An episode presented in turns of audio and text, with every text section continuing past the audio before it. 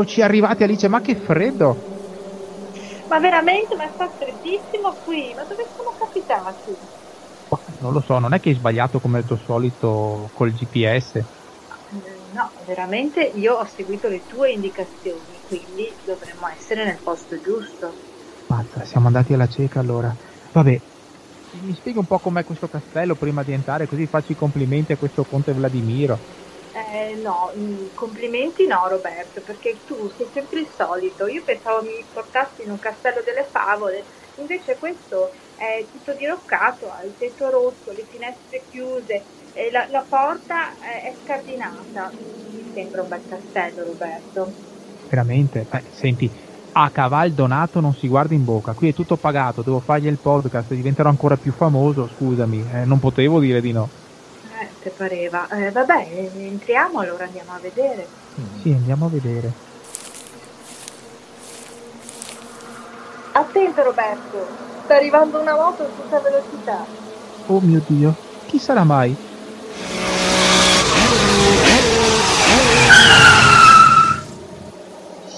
Brr, che freddo.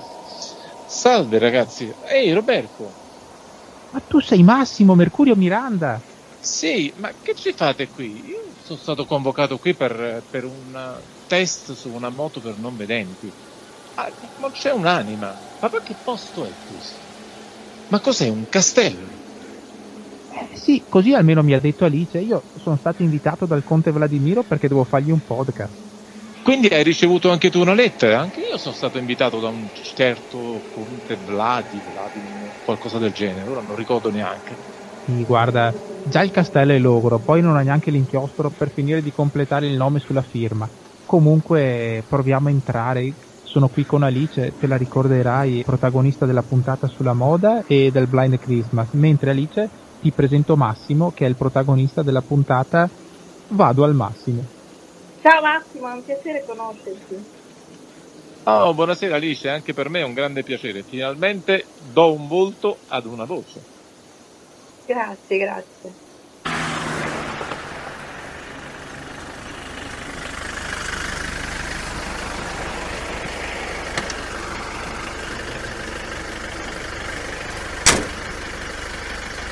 Qualcuno mi sente? Aiuto! Ma chi è? Chi? Sono Paola, ciao Roberto. Paola, anche tu qui. Tu sei Paola la Barile della puntata La memoria è una geisha. Ciao!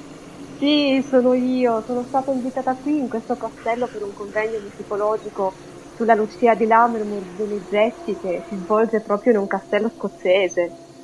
Stai scherzando? Guarda che sono io che sono stato invitato dal conte Vladimiro per registrare un podcast e qui con me c'è anche Alice e Massimo Mercurio Miranda. Ciao, ciao ragazzi, come va? Anche voi qui. Ciao Paola. Ciao Paola, che piacere conoscere anche te, finalmente. Grazie, piacere mio. Caspita, sembra che ognuno di noi sia stato invitato per un qualche motivo da questo conte dei miei stivali. Mi sa che dovremmo proprio entrare a vedere di cosa si tratta. Che ne dite? Sì, perché no? Buona idea. Direi proprio di sì, anche perché fuori fa un freddo cane. Ok ragazzi, adesso siamo arrivati al portone e mm, suono. Nessuno risponde. Perché nessuno viene ad aprirci? Eh, chissà, è veramente un mistero. Tra l'altro questa è una notte oscura, quindi chissà chi ci aspetta. Direi di provare con la classica apertura della porta dal maniglione. Magari siamo fortunati ed è già aperta. Bravo Roberto, sei riuscito ad aprire il portone tutto da solo. Cosa vuoi che ti dica? Sono abituato. Dai, va, entriamo Roberto, sei sempre il solito. Qualcuno può descriverci com'è l'altro del castello? Mm, mi sa che qui l'unica che può farlo sono io. Allora, eh, guarda, è, è tanto buio, per cui non, non vedo un granché. Eh, è molto vuota la sala e c'è una grandissima scala di marmo e intravedo sopra una luce. Credo di aver trovato un interruttore. Provo ad accenderlo, aspettate. Funziona? Ditemelo voi perché io non vedo. Neppure io. Neanch'io. Eh no, è ancora buio. E eh, allora niente, mi sa che è interrotta, non c'è corrente. Boh. E allora dobbiamo affidarci a quello che riesci a vedere tu, Alice. Siamo tutti nelle tue mani, anzi, nei tuoi occhi. Caspita, che responsabilità. Allora provo a salire. Sì, sì, per favore, Alice, dai, facci questo piacere. Sali sopra e vai dove c'è questa fonte di luce. Magari questo Vladimiro sarà lì che ci aspetta, sarà mezzo ubriaco, chi lo sa. Speriamo. Vado. Ragazzi, venite, c'è qualcosa qui sopra. Va bene, andiamo, ti seguo.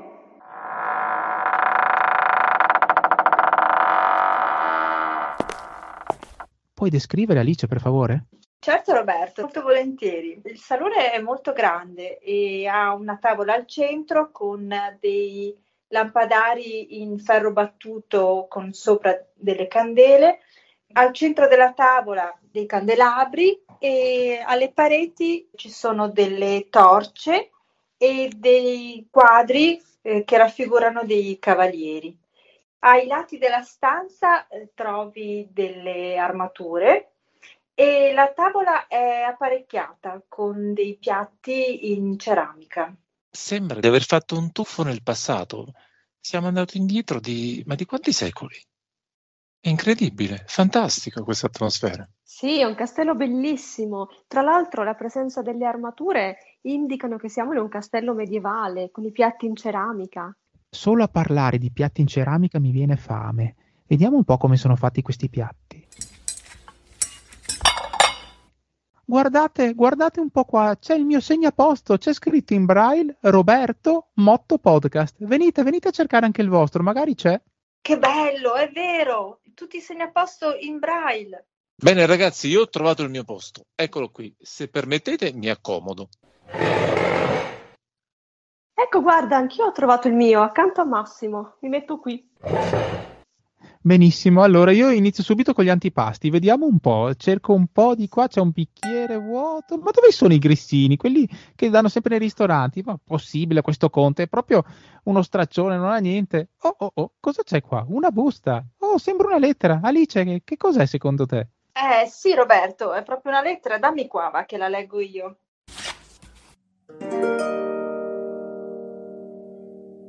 Gentili ospiti, siamo le clarinelle, delle reame le streghe più belle. Siete qui con il trucco e con l'inganno. Se farete quello che vi diciamo, ne uscirete senza danno. Se la nostra ira volete calmare, ognuno di voi una storia dovrà raccontare. Se la storia sarà di paura, porterete a termine la vostra avventura. Badate, il tempo è limitato.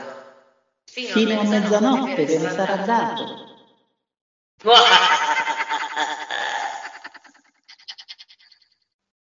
Mamma mia, mamma mia, guarda in quale altro guaio mi sono cacciato. Dopo il Blind Christmas che abbiamo dovuto aiutare Babbo Natale e tutto il resto, adesso ci sono pure le streghe clarinelle. Ma che razza di nome è? Eh, visto che lettera che ti hanno scritto, infarcita di versi, tra l'altro con un nome originale, e adesso tanti auguri. Io ho notato un po' di sadismo in queste due streghe. Ragazzi, cerchiamo di tirar fuori delle storie che, insomma, che veramente sazino la loro, la loro sete di paura, di terrore, altrimenti non ne usciamo vivi da qui. Come al solito, Roberto, ci hai cacciato in un sacco di guai. Ma che colpa ne avevo io? Questo Vladimiro qua mi aveva invitato per, per fare il podcast, per aumentare gli ascolti. Vabbè, senti Alice, le donne hanno sempre ragione. Inizia pure te, grazie. Beh, ora che mi ci fai pensare, ho proprio una storia giusta per queste streghe. Si racconta che in, lungo una strada tra le province di Padova e Vicenza sia possibile fare un incontro abbastanza sconvolgente. Questa strada è una strada abbastanza stretta che a un certo punto compie una curva molto pericolosa e, e questa curva dà su una casa una casa che ora è chiusa, ma un tempo era splendida. Ha nella parte inferiore una lapide con una fotografia sbiadita di una ragazza, il cui nome è Anna perse la vita in un incidente stradale. eh, a causa della pioggia eh, uscì di strada e si schiantò proprio addosso alla parete della casa. Questo fatto accadde alla fine degli anni 70 e mm, pare che il fantasma di questa ragazza eh, sia stato avvistato più volte eh, sul ciglio di questa strada. E, ma eh, andiamo con ordine. Una notte di febbraio un giovane stava viaggiando con la sua auto e percorrendo quella strada, in corrispondenza di questa curva maledetta, vide una ragazza con un piumino rosso. Il ragazzo si fermò subito, sporse dal finestrino e chiese alla ragazza se le servisse qualcosa e lei gli rispose che eh, aveva avuto un incidente e che era impossibilitata a tornare a casa. Il giovane quindi si offrì di riaccompagnarla. Durante il tragitto la ragazza non parlò quasi mai e alla fine fece un cenno e, e indicò al giovane dove fermarsi, per cui mm, il giovane si fermò e lasciò la ragazza davanti alla casa che lei gli aveva indicato e ripartì non prima però di aver controllato nello specchietto retrovisore se la ragazza fosse realmente entrata in casa. Non vedendola più dietro di sé, si rincuorò e riprese la marcia. Una volta giunto a casa però si accorse che la ragazza aveva lasciato il suo piumino nei sedili posteriori e quindi decise di riportarglielo insieme al suo fratello. I due raggiunsero la casa dentro cui era entrata la ragazza, ma si meravigliarono non poco di vedere in che condizioni era. Il tetto era rotto, le finestre chiuse, la porta scardinata e sostituita da un muro di mattoni. Decisamente quella casa non era abitata da molto tempo. Il fratello del ragazzo prese il piumino della giovane e lo esaminò, controllò le tasche per vedere se ci fossero degli oggetti che potessero in qualche modo rivelare l'identità della strana ragazza, ma la ricerca fu senza esito. E il giovane però si accorse di una cosa strana. Quel piumino odorava di fumo, ma non di fumo di sigarette, proprio di fumo di un incendio e in alcuni punti era sporco di una sostanza grigiastra che sembrava cenere. I due videro una signora che passava di là e la fermarono, chiedendo spiegazioni su chi abitasse in quella casa e soprattutto sulla giovane che, avevano, che aveva smarrito il suo piumino. La, sen- la signora spiegò ai ragazzi che erano almeno vent'anni che quella casa era disabitata e da quando la famiglia eh, che viveva lì l'aveva abbandonata dopo che la loro unica figlia era morta, eh, morta in un incidente stradale nel, nel quale la sua auto ehm, dopo l'impatto aveva preso fuoco. E i due ragazzi chiesero alla donna eh, come si chiamasse la ragazza morta nell'incidente e Anna, rispose lei, e spiegò ai due giovani dove si fosse verificata la tragedia. E si trattava proprio della casa davanti cui il ragazzo aveva visto per la prima volta la ragazza dal piumino rosso. E a questo punto i due fratelli si precipitarono sul luogo e cercarono qualche indizio ed effettivamente sul muro esterno della casa si trovava ehm, una lapide con una foto sbiadita eh, di una ragazza che, come dichiarava la lapide, si chiamava Anna ed era morta proprio lì esattamente 30 anni prima.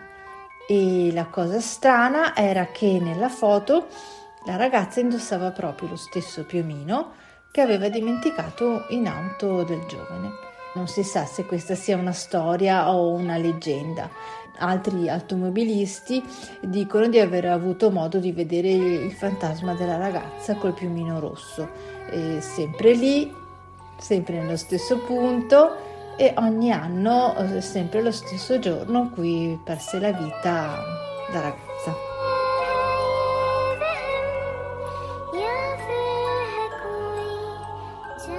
Ragazzi, questa storia è da brividi. Io, io credo che non, non passerò mai più, perché in passato l'ho fatto, mai più tra Vicenza e Padova, se non in treno. Io ci bevo su un bel bicchiere di rosso. Che cosa sarà questo? Paola, tu te ne intendi? Io credo che sia uno Chateau Lafitte. Dai, riempo anche il tuo calice e ci beviamo su. Buono, io adoro il vino rosso, sarà un 14 gradi e mezzo, senti com'è caldo. Wow. Sì, sì, bevete voi che io sono astemio, però qua mi sto a preoccupare. Sarà piaciuta questa storia alle streghe?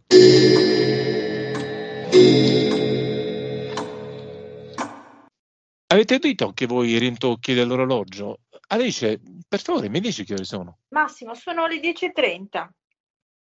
Mamma mia, abbiamo ancora poco tempo prima della mezzanotte. Sarà meglio che anche tu, Paoletta, vada avanti con la tua storia. Cosa ci racconti di bello?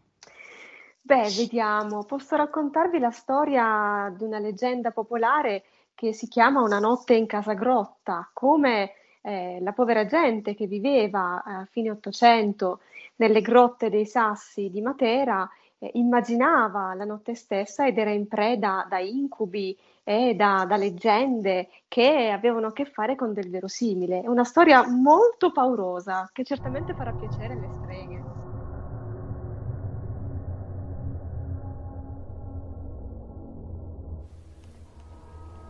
È il dio terribile di queste caverne. Quando la sera scende sui sassi, è una divinità pietosa che copre col suo manto questo immenso presepe vivente.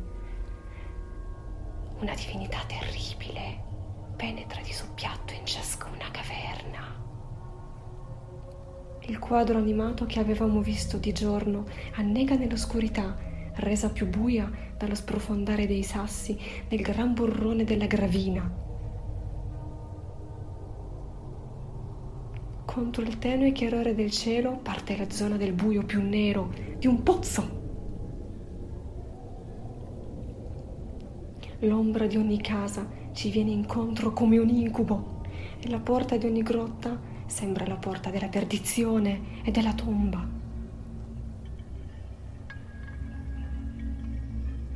Chiusa e sbarrata la porta, nel poco spazio che rimane tra le case che ingombrano il rifugio comune, ci siamo svestiti. Uomini, vecchi, bambini, tutti insieme con le donne, senza arrostire, perché al buio non si vedono i colori, senza ridere, perché al buio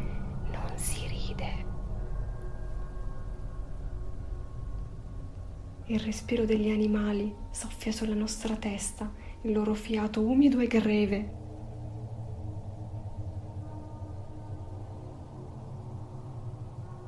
La notte si popola di rumori sconosciuti.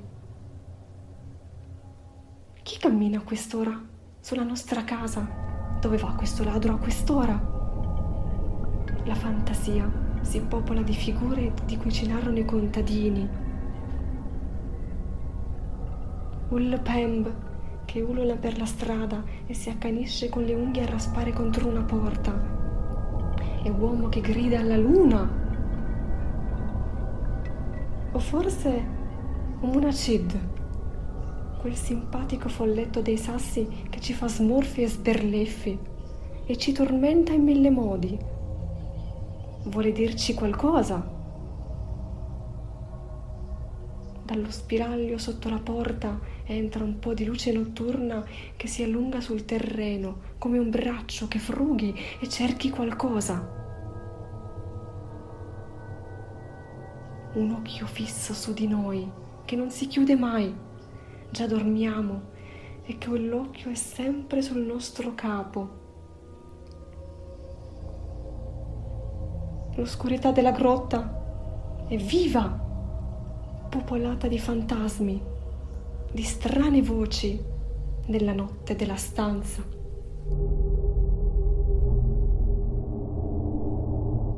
Incredibile anche questa storia. Io, io sono, sono, sconvolto. Io, io, bevo ancora un po' del vino, farà freddo in quelle grotte. Paola, riempio il tuo calice? Sì, volentieri, è meglio dimenticare. Sì, sì, assolutamente. E speriamo che gradiscano queste, anche questa storia alle streghe, perché io non vedo l'ora di andare via da qui. Caspita Paola, che storia paurosa. Quasi quasi bevo un, un calice anch'io.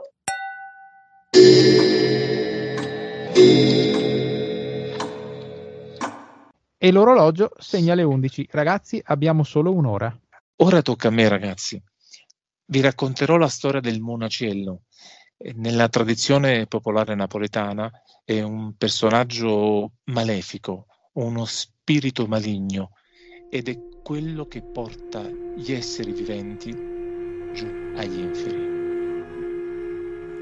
Fra le mille leggende e storie napoletane ce n'è una che è stata tramandata per secoli e secoli e che ha varcato gli oceani e è arrivata fino ai confini del mondo. È la storia del Monaciello. Il Monacello in napoletano significa piccolo monaco. È il personaggio esoterico più noto, temuto e nominato dal popolo partenopeo.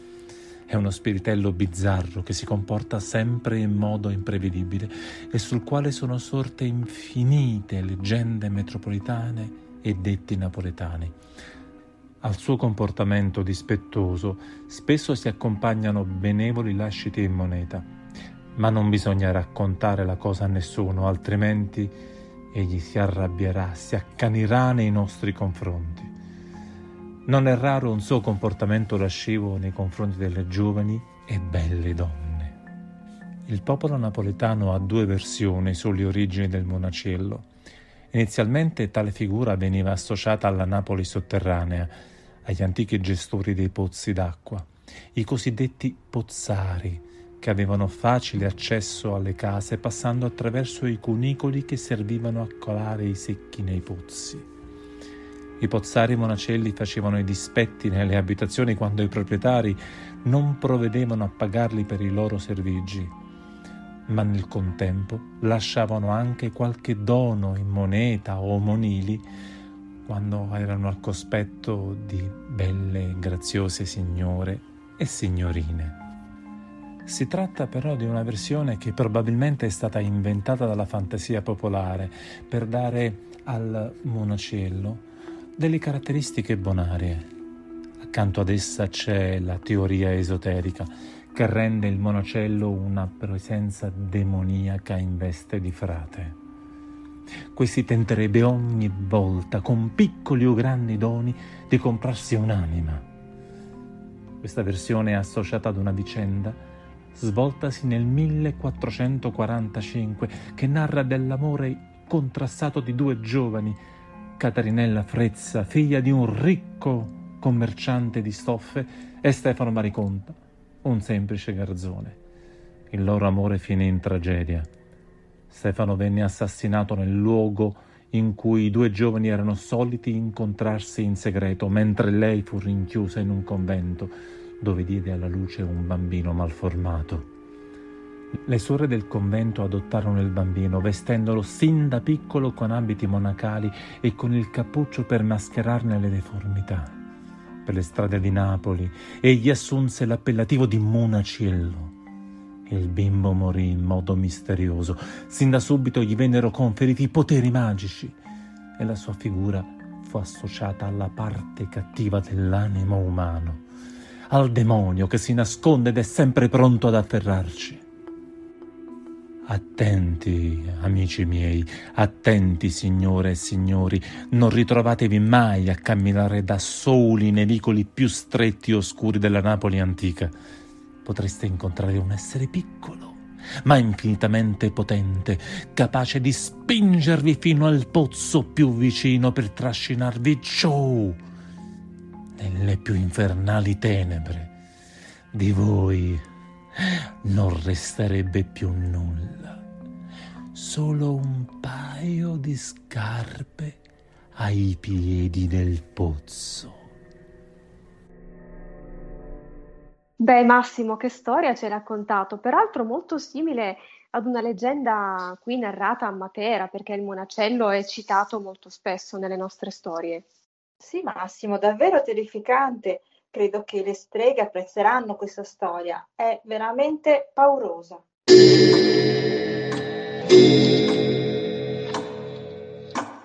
Sono le 23.30. Ragazzi, abbiamo solo mezz'ora. Ed è quasi finito il vino. Paola, Alice, verso? Ma sì, finiamocelo. Versa, versa. Sì, sì, dai Roberto, tocca a te adesso, racconta questa storia, va? Sì, Roberto, segui il consiglio di Alice e racconta tu la storia adesso e trovane una lunga perché Ragazzi, ho trovato un'altra bottiglia di vino. La fate facile voi, ma io non conosco storie di paura. Tutt'al più conosco i Mukashi Banashi, le antiche storie del Giappone. Vabbè, dai, per l'occasione proverò a raccontarvi la storia della carpa dorata del lago Biwa, che tra l'altro è molto simile a quella che abbiamo raccontato nel Blind Christmas dell'anno scorso. Speriamo bene che alle stregelle piaccia. Più di mille anni fa, nella città giapponese di Ozu, abitava un monaco chiamato Koji. Eccelleva nell'arte del dipingere. Disegnava le bellezze del Buddha, tanti paesaggi, tanti animali, ma più di tutto amava dipingere i pesci, tanto che chiedeva ai pescatori di andare sul lago Biwa a prenderne alcuni senza far loro del male. Li metteva poi in un recipiente molto grande e pieno d'acqua e mentre loro si divertivano a nuotare allegri, lui li ritraeva per poi rimetterli in libertà. Il suo dipinto più famoso però veniva dal mondo dei sogni. Una sera dormendo sognò di entrare in acqua e diventare un pesce e di nuotare insieme a tutti gli altri abitanti del mondo sottomarino, fino a quando vide una grandissima carpa dorata che lo portò a nuotare in luoghi mai visti prima. Il ricordo di quel sogno dunque fu trasportato in un quadro che divenne famosissimo. Molte persone chiesero a Koji di acquistare quel quadro, anche altri, ma lui si rifiutava sempre perché la maggior parte delle persone erano ristoratori che ammazzavano i pesci e lui non voleva che le sue opere andassero nelle loro mani. Anzi, li ammoniva a non far male ai suoi amici pesci. Un giorno Koji si recò sul lago Biwa per vedere i pesci di persona. Si sentì però mancare e all'improvviso svenì. Fu ritrovato dagli accoliti del tempio che ne constatarono lo stato di morte e iniziarono a celebrare subito le esequie. Poco prima della cremazione però si accorsero che il suo corpo era lievemente tiepido e decisero di tenerlo in osservazione. Dopo tre giorni Koji si risvegliò dal suo torpore atarassico. Inserviente, presto, vai a casa di Taira Nosuke, il mio amico. Lo troverai a banchettare con del pesce e del sake, assieme a suo fratello Yuro e a Kamori. Digli dunque di venire subito da me, devo dirgli una cosa importantissima. E così l'inserviente fece. Andò a casa dell'amico Suke e lo trovò proprio nello stato in cui disse. Con grande meraviglia, Suke, sentite quelle parole, a sua volta corse assieme all'inserviente al tempio per conferire con Koji. Suke, amico mio, non è forse vero che tre giorni fa stavi giocando a go con tuo fratello Yuro, mentre Kamori vi osservava mangiando delle pesche? Oh sì, è vero, ma come fai a saperlo tu? E dimmi, Suke, non è forse vero che a un certo punto il vostro gioco è stato interrotto dal pescatore Bunshi che ti ha portato una carpa gigantesca? Sì, sì, è vero, ma, ma tu come fai? Aspetta, Suke. Tu hai acquistato quella grande carpa per un'ingente somma di denaro e hai chiesto al tuo cuoco di tagliarlo quanto prima per servirlo. Sì, sì, è vero anche questo, ma per favore svelaci l'arcano, Koji, cosa è successo? Circa tre giorni fa mi trovavo nei pressi del lago Biwa e osservando i miei amici pesci giocare tra loro, ho manifestato il desiderio di essere anch'io un pesce. Allora la testa di un pesce gigantesco uscì dall'acqua e mi disse Aspetta, monaco Koji, aspetta, forse il tuo desiderio si può realizzare ritornò dopo poco, cavalcato da un uomo che aveva le parvenze di un principe. Caro Koji, tu hai sempre dimostrato compassione per il mondo sottomarino dei pesci. Per questo vogliamo esaudire il tuo desiderio, diventerai un pesce. Ma bada, non mangiare mai cibo derivato dai pesci, o te ne pentirai. Il principe e il pesce se ne andarono. Io mi sentii strano vidi la mia pelle diventare dorata e dopo poco trasformarsi in squame. Nel giro di poco tempo divenni una gigantesca carpa dorata. Mi trovavo dentro il lago Biwa in piena libertà e potenzialità. Potevo fare tutto ciò che volevo sotto l'acqua. Amavo guardare le stelle di notte, amavo guardare le persone sulla riva del lago. Sentivo lo sbattere dei remi sull'acqua e scappavo via. Qualche volta vedevo la barca del pescatore Bunshi che tirava degli ami con delle esche in acqua, ma io sapevo che non dovevo mangiarle. Certo però dopo tre giorni avevo tanta fame e mi son detto che male c'è se provo anche solo una volta a mangiare qualcosa che l'amico Bunshi getta nel mare. Sicuramente mi riconoscerà e non mi farà mai del male. E così feci.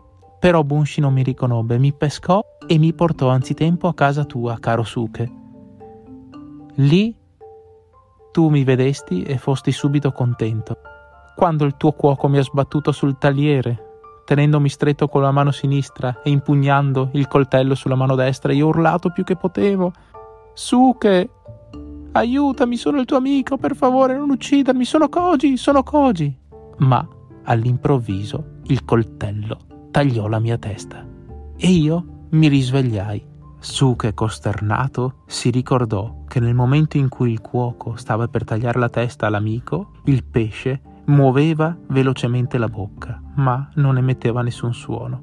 Molto triste e amareggiato, Suke chiese scusa a Koji e tornò subito a casa per gettare nel lago Biwa tutti i resti del pesce ancora rimasti. Il monaco Koji visse a lungo e dipinse molti altri pesci. Si narra che quando morì, il suo corpo e tutti i suoi dipinti di pesci vennero gettati nel lago Biwa e nello stesso istante i pesci disegnati si staccarono dalle tele e dalle stoffe per diventare pesci veri e giocare felicemente nell'acqua. Ma Roberto, ti dirò, rispetto agli altri la tua storia non è che faccia tanto paura, eh? Beh, mh, bella la tua storia, Roberto, però io credo che ci salveremo soltanto io, Paola e Alice, perché la tua sì, è interessante Mm. l'aspetto filosofico, ma non è che abbia fatto poi tutta questa paura, eh? Sì, concordo anch'io con Massimo. È una storia che ha a che fare con l'Oriente, direi che è quasi una storia di pace, pensando all'anima che trasmigra, ma ahimè, credo che non farà paura come le altre. No, ma cosa state dicendo? No, adesso mi state mettendo un sacco di paura e se poi arrivano le streghe e mi portano via, che ne sarà di me? Mamma mia, la mezzanotte, cosa succederà? È già mezzanotte. È la tua ora, Roberto. Roberto, arriverà la tua fine, finalmente. Ma, ma, ma com'è che siete tutti contro di me così all'improvviso? Sembra che godiate nel vedermi soffrire.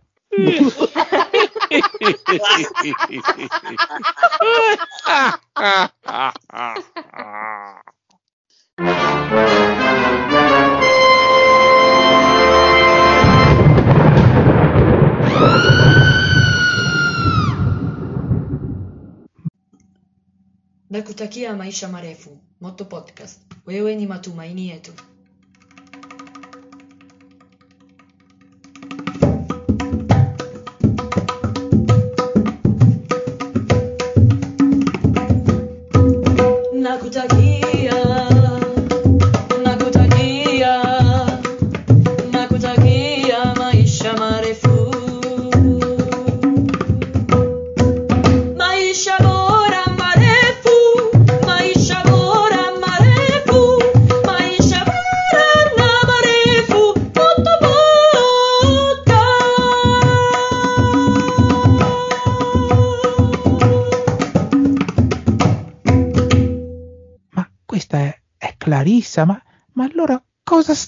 Succedendo qui? Roberto, Roberto, ci sei cascato, ti abbiamo preso in giro, ci sei cascato. Ma tu sei Antonella Brett Snyder, la protagonista di Toccare che passione? Ebbene sì, ti sei ricordato allora? Ah, sì, me l'hai fatta, ma non mi dire, è veramente uno scherzo. Clarissa, anche tu perché mi fai questo scherzo? Ti abbiamo fatto uno scherzo per un motivo preciso e anche molto speciale. Veramente? E perché? Ma non mi dire che anche tu, Massimo, Paoletta e Alice siete coinvolti, vero, no? Eh Roberto, tu un giorno mi hai fatto uno scherzo, stasera mi sono vendicata. Lo stesso vale per me. Ti ricordi abbiamo fatto quel giro prima in moto poi in barca? Eh, invece era tutto così, tutto ideato da te. Ebbene, chi la fa l'aspetti, amico mio. Finalmente ce l'ho fatta, sono riuscita a farti uno scherzo. È vero, di solito nessuno me lo fa mai uno scherzo, cioè tutti ci provano ma nessuno ci riesce. E perché? A quale proposito? Solo per divertimento, per vostro sollazzamento?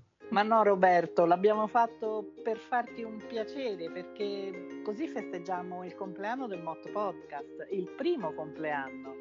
Sì, esatto, il 25 ottobre è un anno del Motto Podcast, vero?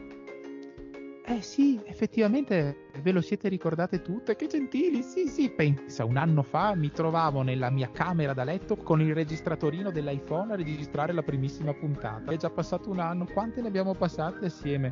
Buon compleanno, caro amico mio. Sì, buon compleanno al tuo Molto Podcast. Una bella idea che ha già compiuto un anno e che è il primo di una lunga serie. Tanti auguri.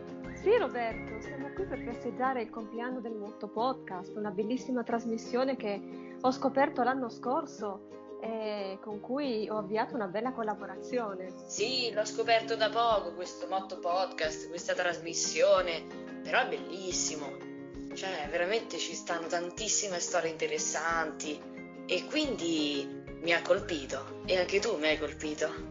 Spero non con una clava, ma grazie, grazie di cuore a tutti quanti, siete stati gentilissimi. È veramente una bellissima festa di compleanno del Motto Podcast.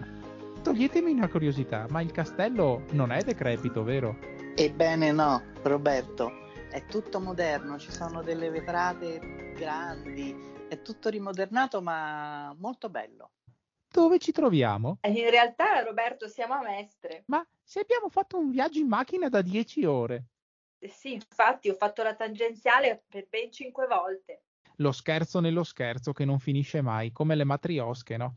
Però siete stati veramente tutti gentili, vi ringrazio dal primo all'ultima. Ho sempre in mente il ricordo delle puntate che ho girato con voi e con tutti gli altri ospiti. Sono delle bellissime emozioni, delle bellissime storie e spero di riuscire a ritrovarci qui tra un anno per raccontarle ancora, chissà, con magari altri nuovi ospiti. Grazie, grazie di cuore a voi e a tutti gli ascoltatori del Motto Podcast. Vi auguro una felicemente notte paurosa di Halloween. Alla settimana prossima con il Motto Podcast. Ciao a tutti! Tutanana hivi karibuni, che in Swahili significa ci rivediamo presto. Ciao a tutti, un saluto anche da me e alla prossima. Ciao, sempre un piacere stare con voi. Ciao a tutti, è stato un piacere. Ciao ciao. Ciao Roberto, a prestissimo e, e... non ti sento più Robby. Ciao Roberto Lacchin, sono Conte Blage. Prossimo anno questo non sarà uno scherzo.